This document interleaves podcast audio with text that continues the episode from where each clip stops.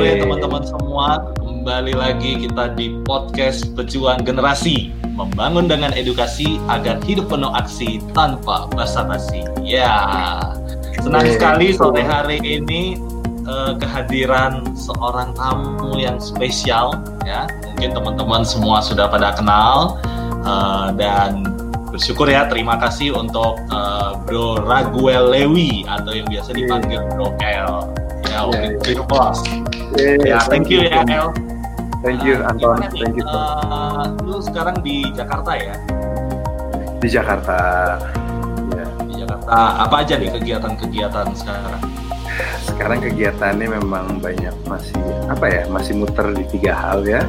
Masih banyak pelayanan, ya. uh, ngajar, khotbah, nulis.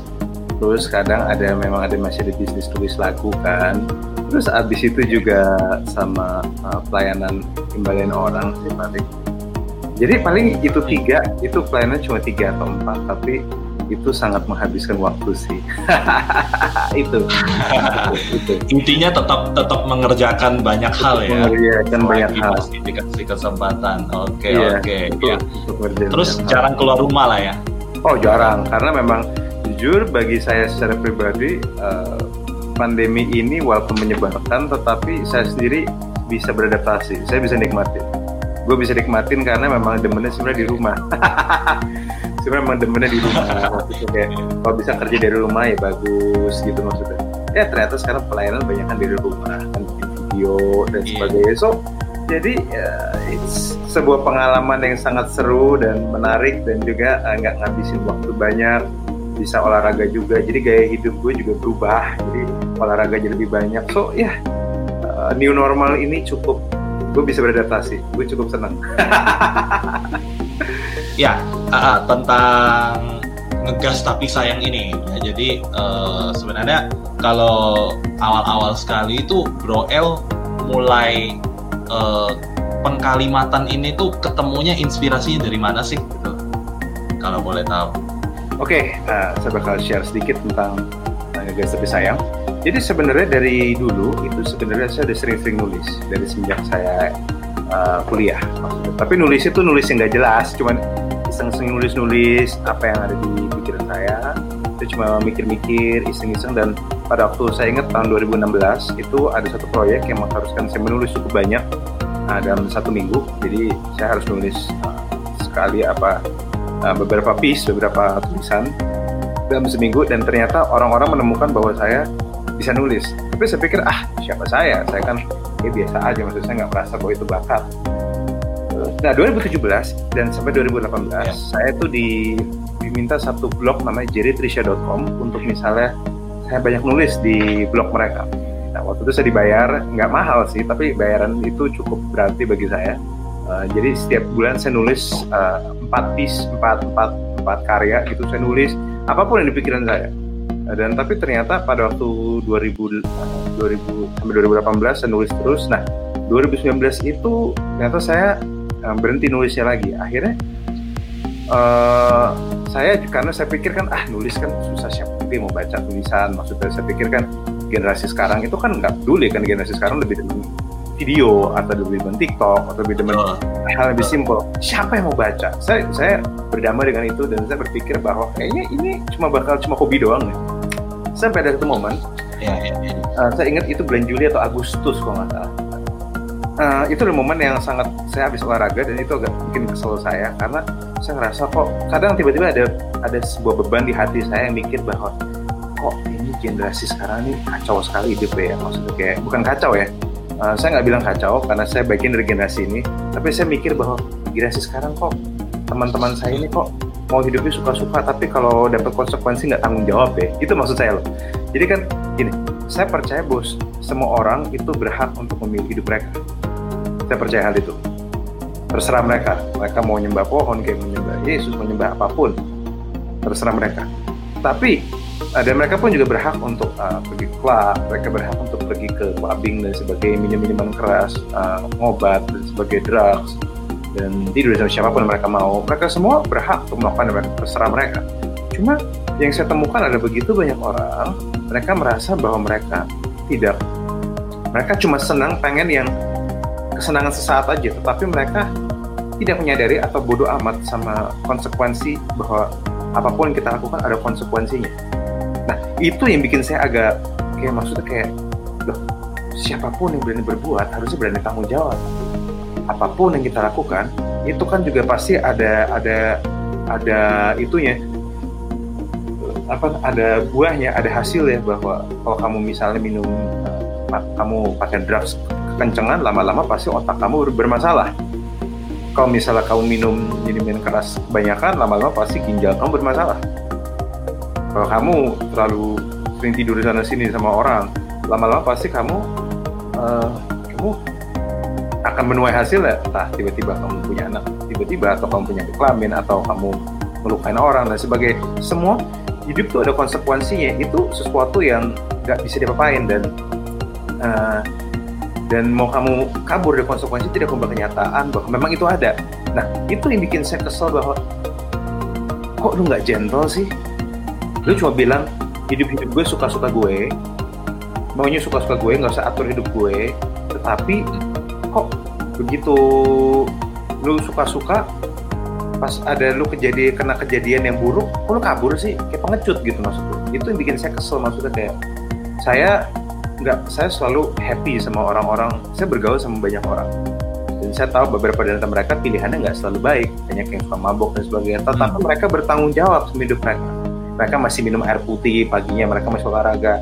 Sementara saya ngerti banyak orang kok nggak tanggung jawab hidupnya terus kalau ada masalah kabur melapor bapaknya dan sebagainya bagi saya lu pengecut lu tuh lu tuh apa sih? Lu lu lu lu lu lu nggak bertindak kayak manusia maksudnya. Dan saya selalu ngomong bahwa kalau misalnya kamu tindakannya benar yang paling untung itu kamu.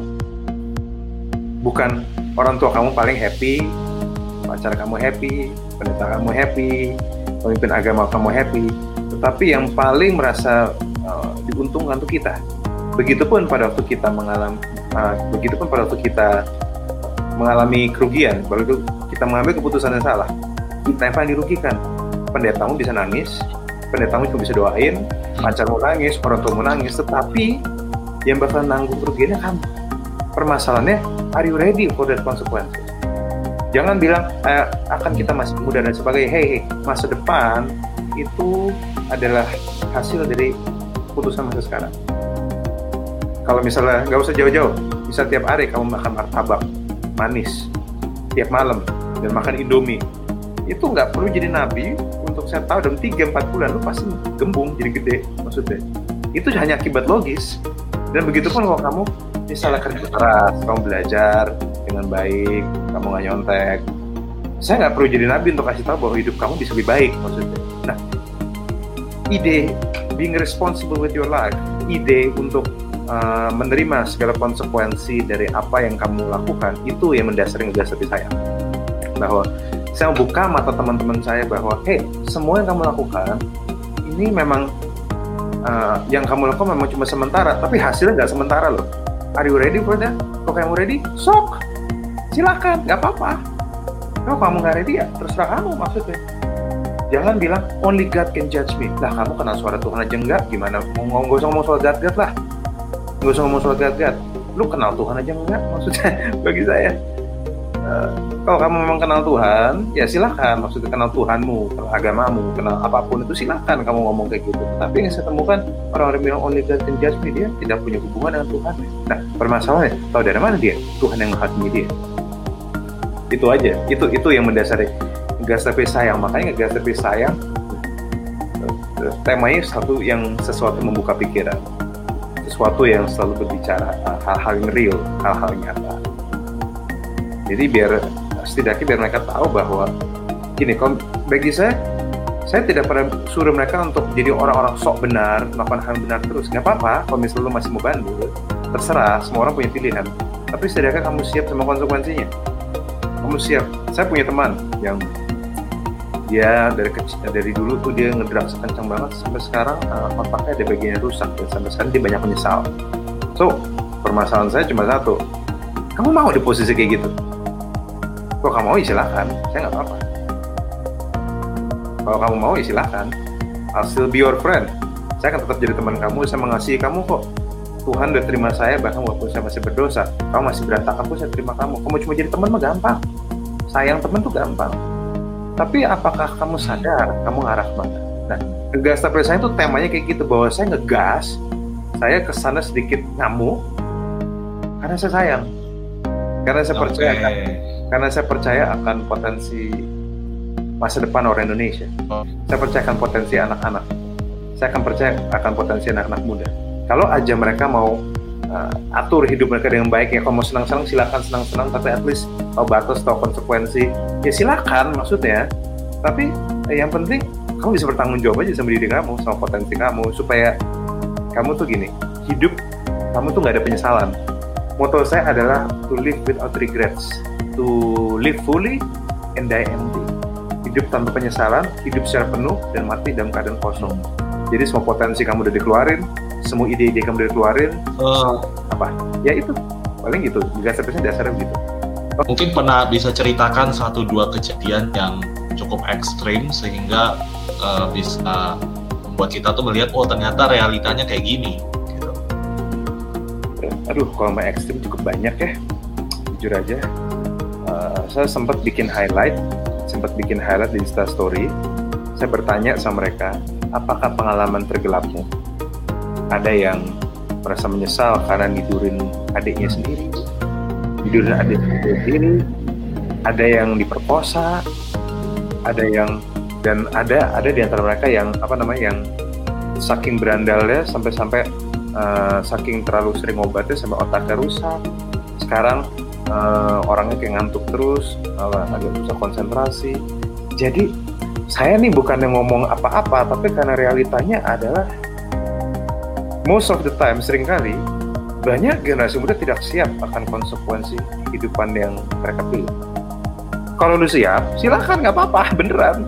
Saya nggak bakal menjah menghakimi kamu. Cuma permasalahannya, saya kok ukur-ukur dari cara bicara kamu, filosofi hidup kamu, cara kamu hidup, kok kalian nggak siap ya? Kok kalian siapa suka-suka lah? Saya juga nggak gitu-gitu amat. Saya juga, saya juga orangnya cukup senang, cukup bersenang-senang. Cuma yang penting saya tuh nggak merusak diri aja, sayang. Masalah gini, kalau telur tuh sudah pecah, dia nggak bisa jadi telur lagi. Itu masalahnya loh. jadi ada yang ya ada yang hamil, ada yang apa. Kalau saya mereka sudah jatuh ya, mereka sudah apa namanya mereka sudah palang basah ya saya terima, saya kasih mereka, saya nggak masalah. Cuma prinsip saya kan mencegah itu lebih baik daripada mengobati. Gitu. Itu beberapa yang parah. Relationship-nya parah. Relationship-nya pak, apa namanya banyak yang pacaran saya enaknya suka-suka akhirnya digantungin ya sebenarnya kalau boleh jujur itu salah mereka kenapa mereka nggak banyak bertanya kenapa mereka nggak hati-hati kenapa mereka cuma pakai perasaan doang nggak pakai otak Nah jadi gini eh, kan kita melihat banyak realita kayak gini. Berarti fokusnya Bro L ini lebih ke eh, memberikan pembinaan ke mereka yang tentu saja yang belum mengalami dan yang sudah mengalami ini. Nah, Iya. kira-kira fokusnya bagaimana nih dengan yang belum sama yang sudah? Apa yang eh, kira-kira Bro L miliki eh, visi yang mi- dimiliki? fokus saya yang pertama jelas memang yang sebisa mungkin belum mengalami Nah, karena mencegah itu lebih Oke. murah dibanding mengobati. Jelas. Uh, dan dan Ya. saya percaya bahwa gini loh uh, kamu nggak perlu jatuh dulu untuk belajar. Karena kamu bisa belajar dari kejatuhan orang lain. Kasar gini. Oh kalau misalnya kamu misalnya mau ngel- ngeliat sesuatu mau belajar banyak orang bilang nggak ada noda yang nggak belajar. Iya benar. Nggak salah. Cuma maksud saya adalah gini apakah harus kamu menoda kalau bisa kamu bisa belajar dari noda orang lain kenapa enggak? Hmm. karena prinsip saya gini orang pintar belajar dari pengalaman tapi orang bijak belajar dari pengalaman orang lain. Saya percaya bahwa kita perlu punya kesalahan tersendiri. Kita bisa salah dan kita perlu salah. Salah itu penting kok untuk bisa membangun hidup kita. Cuma bagi saya nggak semua salah nggak semua kesalahan itu layak untuk uh, di, di, di, dilalui. Beberapa ada yang harganya terlalu mahal dan kalau dihitung-hitung kayaknya nggak worth it. Nggak nggak nggak. Nilainya tuh kurang kurang kurang kurang cocok di dari pengalamannya dan dengan nilai pelajaran yang kamu harus dapatkan. Kamu nggak perlu narkobaan dulu untuk tahu bahwa narkoba itu merusak. Prinsip saya seperti itu. Nah kalau sudah jatuh ya saya akan tetap terima. Saya akan tetap mengasihi mereka. Saya tetap peduli sama mereka saya tetap bimbing mereka. Saya nggak pakai kata mungkin saya nggak pakai kata pembinaan karena mungkin pembinaan terlalu Kristen ya bagi beberapa orang. Tapi saya lebih memilih pakai kata inspirasi. Saya lempar pemikiran saya lempar beberapa hal saya challenge saya tantang cara berpikir mereka saya pengaruhin mereka supaya mereka mikir. Karena generasi zaman sekarang tuh nggak suka diatur. Tapi saya percaya bahwa gini dalam keadaan begini saya lempar pemikiran tapi bola harus di tangan kamu. Kamu harus belajar mutusin karena ini hidup kamu bukan hidup saya. Saya sudah memutuskan untuk hidup saya sendiri. Saya sudah uh, terima banyak uh, kesalahan saya sudah melakukan banyak kesalahan dan bagi saya ya, itu sudah cukup. Ya ini keputusan hidup saya untuk memilih seperti ini. Nah kalau teman-teman harus belajar untuk mengambil keputusan sendiri. Kenapa? Karena ada kemampuan yang kita perlu pelajari sampai kita tua itu adalah mengambil keputusan. Dan mengambil keputusan adalah sebuah uh, apa namanya sebuah kemampuan yang kita nggak bisa langsung pelajari. Kita harus belajar kita harus mengambil keputusan yang salah dulu baru belajar. Kalau misalnya kita hanya nurutin kalau kalian hanya nurutin suara pembina doang saya takut di masa depan kan nggak mereka nggak bisa ngambil keputusan. Jadi saya tuh mikir pan, cukup panjang. Karena gini saya menemukan bahwa banyak anak-anak Tuhan yang apa-apa kakak pembina apa-apa kakak pembina ada juga masalahnya. Mereka jadi tidak bisa memutuskan. Mereka tidak bisa ngambil keputusan. Kalau saya sistemnya beda. Lu ambil keputusan gua kasih pemikiran saya udah kasih maksudnya kayak ini resikonya kok kamu ambil ini ini resikonya kok kamu ambil itu tapi kamu putusin sendiri ya. Kalau saya saya bilang saya akan suruh kamu yang ini tapi kamu harus belajar sendiri supaya kamu ngerti arti sebuah keputusan nah ini yang perlu diperlengkapi bagi saya. Jadi sambil menyelam minum air 2.30 terlampaui. Jadi sambil saya kasih tahu nilai-nilai, sambil saya ajar mereka, belajar make decision. Kamu salah, I'll be here with you. Saya akan sama-sama kamu kok. Kalau kamu benar, saya akan celebrate sama-sama kamu. Tapi kamu jangan takut salah. Hmm. Tapi kalaupun kamu salah, pastikan salah kamu sebisa mungkin sudah kamu prediksi bahwa akan sakit. Jadi nggak ada salah-salah yang sebenarnya kamu nggak perlu jatuh. Itu itu yang saya selalu eh, bagikan ke mereka. Ini sebenarnya simple. Ini semua sebuah teaching yang simple, dasar, tapi begitu banyak gereja, eh, begitu banyak eh, orang-orang itu melupakan. Mereka lebih suka mengontrol hidup orang. Mereka lebih suka nggak mau nggak membiarkan anak-anak muda ngambil keputusan. Saya harus dorong mereka untuk ambil keputusan. Supaya di masa depan mereka tuh nggak nggak nggak tergantung sama orang. Ya itu sih. Itu itu yang saya lakukan. Kan bantu mereka untuk tahu. Itu, itu aja sih. Kalau mereka mau memilih yang lain itu urusan mereka. Tapi hmm. saya merasa punya terpanggil untuk masih tahu bahwa hidupmu ini ada cara yang lebih baik loh untuk kamu hidup ada loh masih bisa tetap senang-senang masih bisa tetap party, masih bisa tetap apa-apa, tapi tetap bertanggung jawab atas segala sesuatu. Kan, tetapi ngomongnya itu mungkin agak jelek gitu ya? Iya, agak jelek. Karena mereka kalau nggak digitu mereka nggak. Agak jelek. Soalnya kalau nggak digitu mereka nggak bakal nggak. Ngomong dialus-alusin gitu. Oke. Okay. Nggak nggak mereka. Saya harus bilang bahwa ya ini keputusan yang goblok. Lu tolol begitu. I love you, but you're being stupid. Lu goblok banget Pernah nggak mereka you. marah? Nggak ada. Nggak, sampai detik ini nggak pernah. Karena mereka tahu dasarnya saya gini, saya nggak sekedar marah, saya kasih penjelasan. Saya kasih tahu, kamu bayangin nggak? Kalau misalnya kamu hidup itu di masa depan, apa namanya misalnya, saya sempat ngomong bahwa misalnya, kalian, saya ngomong kok dari awal kan berhak untuk marah sama saya, saya ngomongnya sama agak kasar. Eh, cuma kamu bayangin deh, kalau misalnya saya itu melihat kamu punya masa depan yang baik dan kamu juga lihat hal itu. Tapi saat ini kamu mas maksudnya gini masa kamu nyalahin saya karena saya melihat yang baik bagi kamu tapi kamu nggak bisa lihat masuk akal bagi saya. Saya selalu saya selalu bawa ke situ bahwa mereka bilang lu nggak usah ngurusin gue kenapa sih lu marah-marah terus galak terus? Saya bilang bahwa loh I see future in you. Jangan salahin saya kalau saya nggak bisa lihat. Saya kalau jangan salahin saya kalau kamu nggak bisa lihat masa depan kamu sendiri. Karena saya bisa. Saya percaya masa depan kamu indah saya percaya kamu bisa salah tapi kamu berhak diampuni. Dan itu yang sangat kayak meluluhkan mereka bahwa saya marah karena alasannya jelas.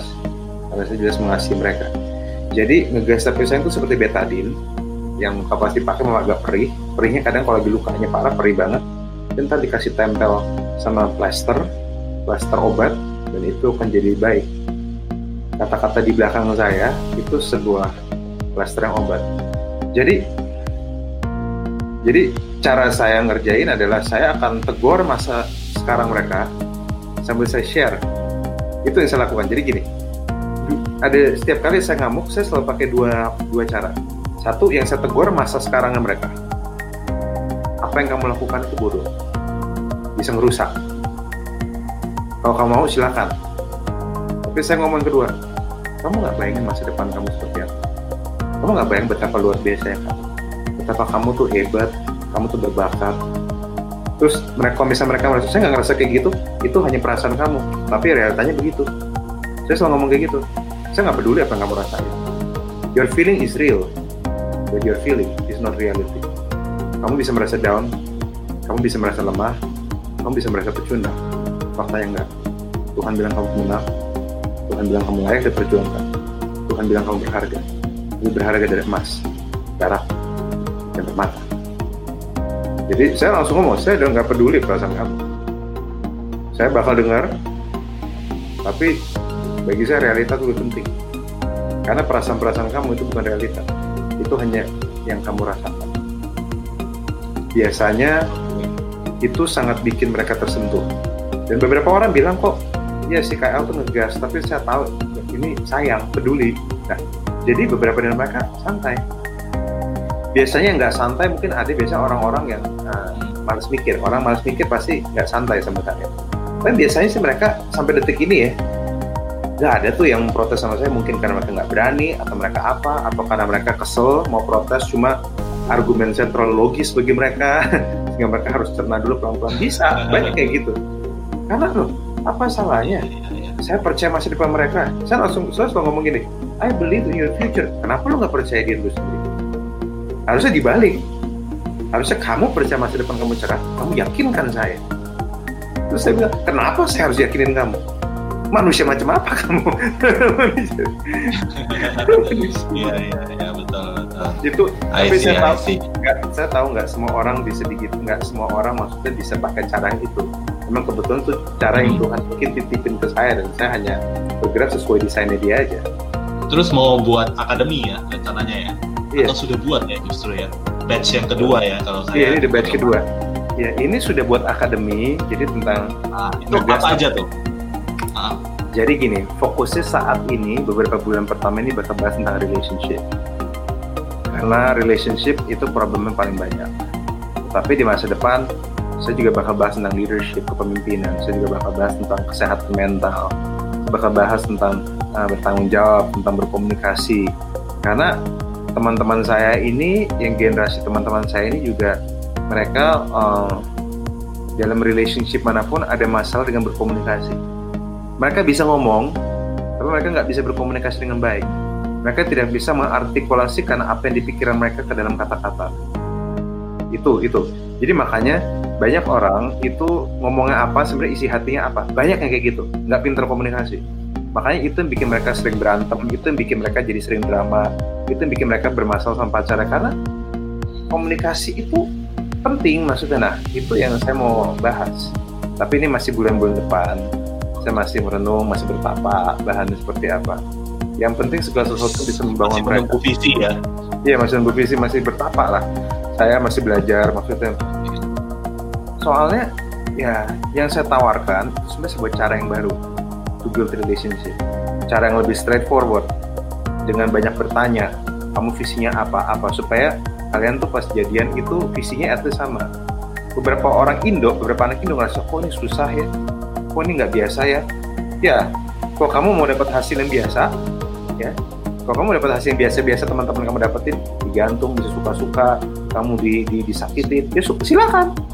Tapi saya mau kasih tahu kalau kamu mau apa namanya punya mau hasil berpacaran berbeda kamu harus lakukan hal berbeda juga.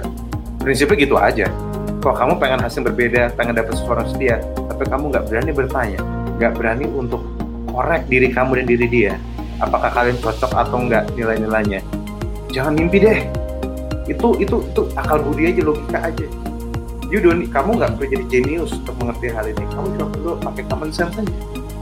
Pakai akal budi biasa aja misalnya kamu kasar gini kamu dari TA kalau dari TA sama mau ke GI misalnya kamu misal dari mall uh, mau mau yeah. tunjungan taruhlah mau tunjungan sama mau landmark yeah. itu jalannya kan beda maksudnya yeah. kalau kamu yeah. kamu kalau bisa mau ke mall tunjungan di Surabaya terus kemudian kamu protes uh, saya pengen ke landmark tapi kamu tetap ambil jalan tunjungan kan kamu yang bego maksudnya itu bener aja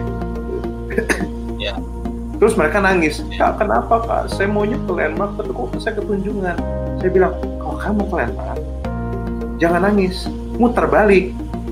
Muter balik cari jalan lain cari jalan yang arah ke situ. Ya kan maksudnya bodohnya tuh di situ bagi saya. Ini saya harus ngomong bodohnya anak muda itu di situ. Maunya pergi ke A okay, okay. tapi jalannya ngarah ke B maunya pakai jalan yang B terus tapi nggak mau ke A. Ya itu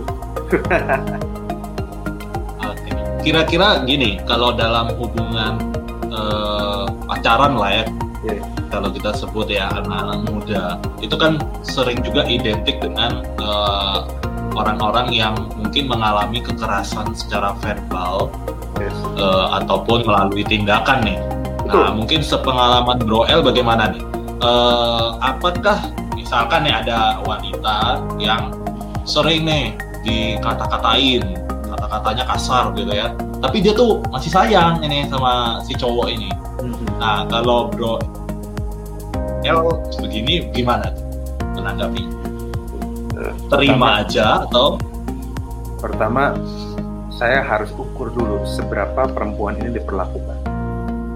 Masuk kategori toksik atau enggak? Karena kita harus mengerti ada beda antara menjadi pasangan toksik dan pasangan yang bisa buat salah semua orang bisa buat salah. Okay. Semua orang berhak dapat pengampunan. Tapi kalau dia toksik, okay. nah itu yang jadi masalah. Beda toksik sama bikin salah apa? Nah gini, bikin salah itu sekali-sekali. Kadang juga cuma sekali, dua kali nggak lakukan hal lagi. Itu namanya bikin salah. Tapi kalau kamu lakukan untuk berkali-kali, itu toksik. Misalnya, eh, seorang laki-laki atau perempuan maki-maki pacar karena terlalu emosi gitu, karena ada masalah dan dia nggak bisa kontrol emosi terus sampai habis itu dia minta maaf dan dia tidak pulangnya lagi. Itu namanya bikin salah. Tapi kalau misalnya dia maki-maki terus every day bahkan ah. antara dia jadiin samsak okay. itu dia apa? Itu itu toxic.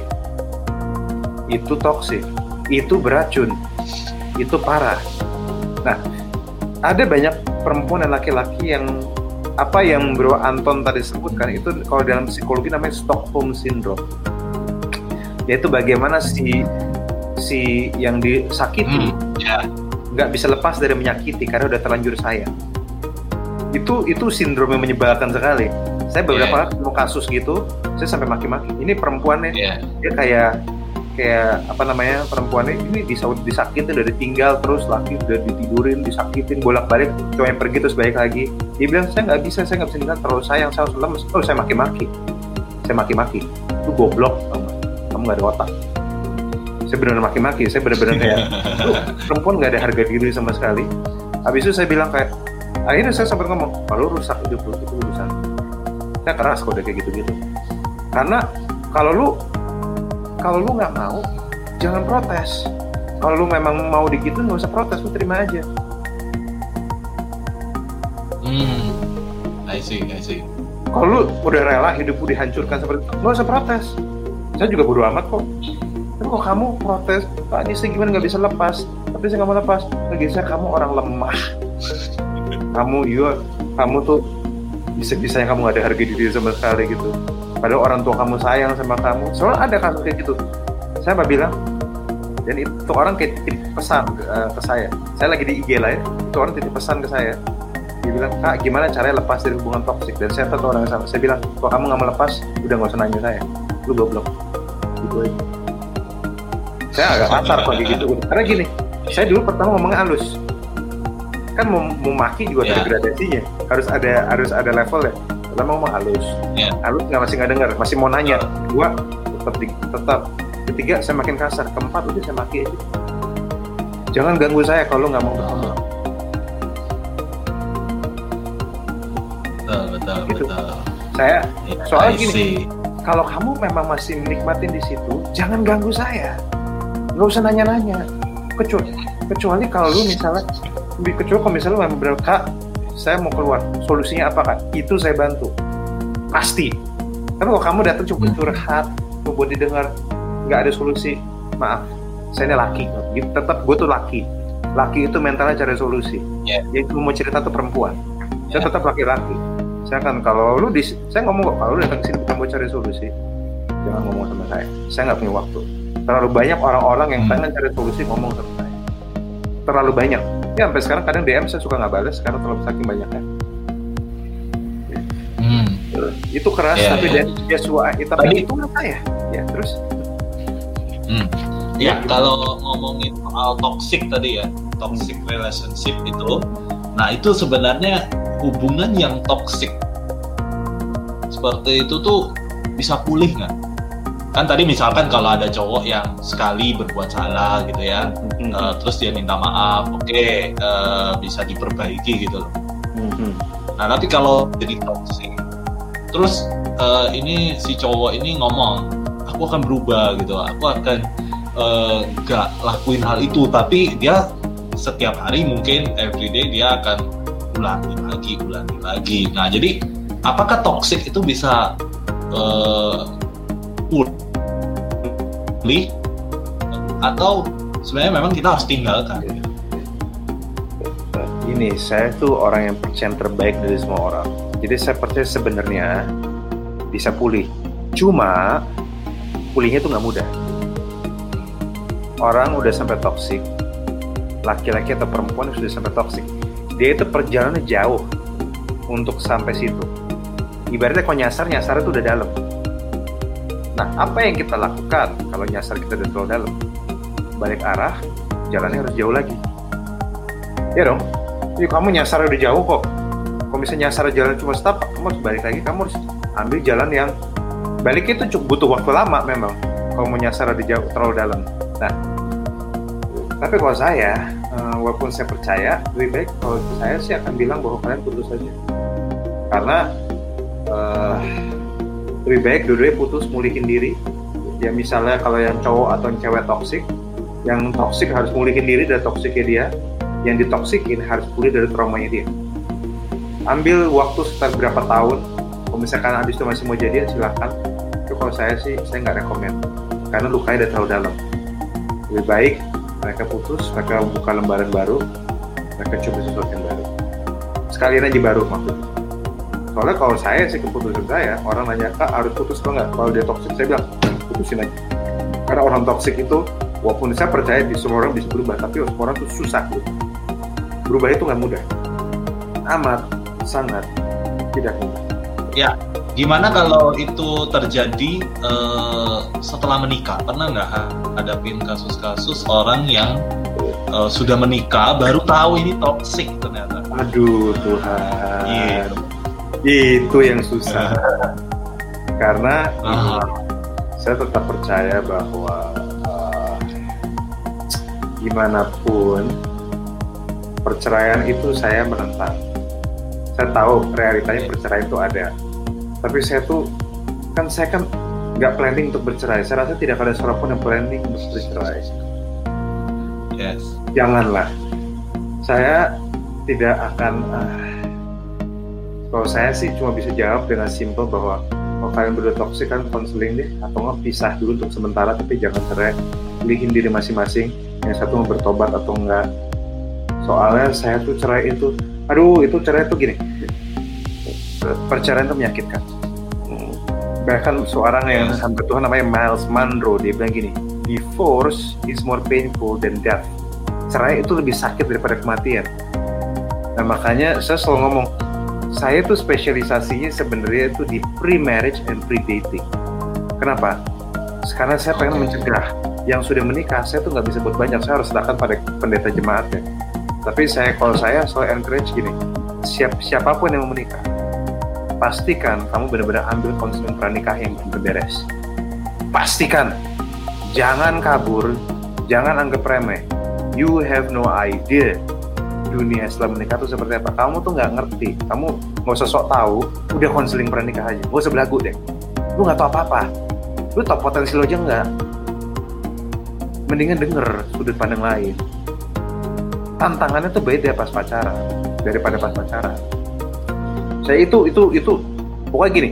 Kalau Anton perhatiin yang di mana titik-titik saya ngegasu ya titik-titik saya on fire itu itu tuh titik-titik yang saya tuh tekankan banget itu itu yang saya bisa galak banget yang bilang lu konsep pernikah kok nggak jangan harap gue berarti yeah. lo jangan harap gue setujuin lu jangan harap jangan harap jangan harap konseling yang benar cari gereja yang benar-benar peduli sama konseling pernikahnya atau enggak gue gue I will never be agree gitu itu sangat vital. Hmm. Tapi prinsipnya tetap sayang gitu ya? Hah? Prinsipnya semua tetap sayang selalu. Tapi memang gue temperamennya agak kayak gini sih. Prinsipnya tetap, yes. tetap sayang. Karena sampai detik ini tidak ada satu orang pun yeah. yang waktu itu yang saya bilang misalnya putus apa itu sampai detik ini nggak ada seorang pun yang nyesel sih. Karena saya nggak sembarangan ngomong maksudnya. Kalau saya bilang kalau dari saya mending kamu putus, saya itu nggak sembarang ngomong saya tahu semua orang bisa buat salah saya tahu saya tahu saya juga pernah saya juga pernah jadi anak kecil yang bisa buat salah dan melakukan kebodohan saya juga pernah saya ngerti. Cuma kalau kamu uh, mau hidup bahagia tapi kamu nggak persiapkan dengan baik kasarnya kamu punya rumah tapi kamu nggak bangun dengan baik kamu harus bisa terima kalau nanti rumah kamu bocor-bocor. Iya dong bagi saya pacaran tuh kayak bangun rumah nikah tuh kayak tinggal dalam rumah. Kalau kamu nggak siap kalau kamu nggak siapin diri dengan baik expect lah rumahmu tuh bocor-bocor. Pakai bahan-bahan bangunan yang murah. Ya expect lah rumahmu bocor. Oh apa? Kamu nggak perlu jadi jenius untuk sadar hal-hal itu. Itu hal-hal simple. Hal-hal. Ini sebenarnya bahkan bukan hukum Taurat ini hukum alam. Oke? Okay? prinsip-prinsip yang saya bagi itu hukum alam. Karena kita perlu ngerti gini kita mungkin kata orang Kristen sudah tidak di bawah hukum Taurat tapi kita tetap di bawah hukum alam. Misalnya kalau kamu terjun dari lantai 50 tetap mati juga jadi pepes. Itu hukum alam. Jangan bego jadi orang. Hukum Taurat mungkin sudah dipaku di kayu salib bersama Yesus. Tapi hukum alam itu nggak dipaku. Masih ada. Ya saya harap teman-teman bisa dengar ngegas saya. Saya begini karena saya peduli sama kalian saya memang terbatas tapi saya harap komunikasi saya menjadi suatu komunikasi yang teman-teman bisa ngerti. Hidup kita itu didesain oleh Tuhan. Tuhan tuh bukan cuma sekedar create kita dia desain kita. Kita Mazmur itu mengandaikan dengan kata-kata yang sangat menarik bahwa uh, aku dijahit ya di dalam permukaan bumi yang paling dalam. Aku dibentuk itu bagi saya kata-kata yang indah. Seakan-akan kamu tuh didesain secara spesifik. Dan gini uh, uh, kamu saya sampai detik ini saya sampai detik ini tidak pernah lihat misalnya ada handphone yang diciptakan untuk gagal. Pernah nggak kebayang ada perusahaan handphone dia bikin handphone yang semahal-mahalnya dikeluarin dana sebanyak-banyaknya supaya produknya gagal. Ada nggak? Saya sampai detik ini tidak pernah ketemu. Ya, kita bikin handphone yuk. Kita dulu buang duit banyak-banyak. Kenapa? Supaya kita gagal. Enggak. Semua maunya berhasil. Berhasil tuh beda-beda. Berhasil, yang pasti berhasil yang penting adalah berhasil memenuhi kebutuhan pasar. Memenuhi kebutuhan yang ada. Berhasil menyelesaikan problem yang ada. Nah, handphone aja kayak gitu apalagi Tuhan masa Tuhan nggak sejenis nggak sedetil Steve Jobs pada waktu kita bikin ciptaan dia. Makanya saya percaya Tuhan tuh lebih di atas Steve Jobs. Dia pas desain kita sebegitu detailnya. Bahkan kita dia izinkan kita ada dalam background yang kurang baik supaya untuk menempa kita juga. Jadi saya percaya bahwa kalau kita live by design kita akan hidup maksimal. Dan ingat kita tuh ada dipanggil untuk jadi problem solver kita nggak kita ada bukan untuk hidup kita sendiri kita ada untuk jadi problem solver. Apel tidak pernah bisa makan buahnya sendiri. Sungai nggak pernah bisa minum airnya sendiri. Pohon-pohon nggak bisa makan buahnya sendiri. Fakta bahwa mereka berbuah itu adalah kepuasan tersendiri bagi mereka nah saya percaya itu. Tugas kamu tuh hidupmu nggak pernah tentang diri. Hidupmu nggak pernah tentang diri. Itu hukum alam mau kamu saya mau hidup tentang diri saya ya itu urusan kamu. Tapi hukum alamnya nggak kayak gitu. Kalau kamu mau berubah menjadi hukum alam kamu harus belajar untuk uh, belajar untuk uh, apa namanya harus belajar untuk peduli orang lain membantu orang lain dengan cara membangun diri sendiri. Saat kamu bertumbuh kamu berbuah orang lain akan terbantu. Yeah. karena Roma 15 ayat 2 bagus banget ayatnya. Yang kuat wajib menanggung yang lemah. Itu itu itu saya suka banget loh ya. Kita yang kuat kita yang berbuah hmm. kita yang berkarakter kita yang punya duit sedikit lebih banyak wajib menanggung. As simple as that. Saya saya nilai-nilai saya simple tapi itu itu yang saya hidupin ya itu yang saya bagi. Luar biasa. Ya ya oke okay, oke. Okay.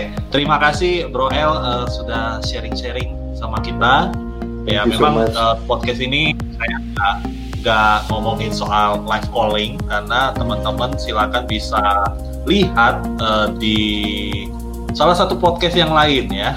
Nah ini ya, jadi wow, uh, podcast wow.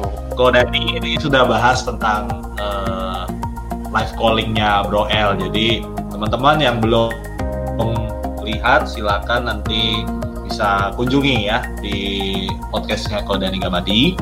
Oke demikianlah teman-teman uh, perbincangan kita kan tapi mudah-mudahan bisa memberikan makna bagi teman-teman dan inspirasi yang sudah diberikan oleh Bro L boleh semakin memperkaya kita untuk tetap menjaga relationship dengan baik ya dan kalau ada nasihat-nasihat yang kesannya hmm.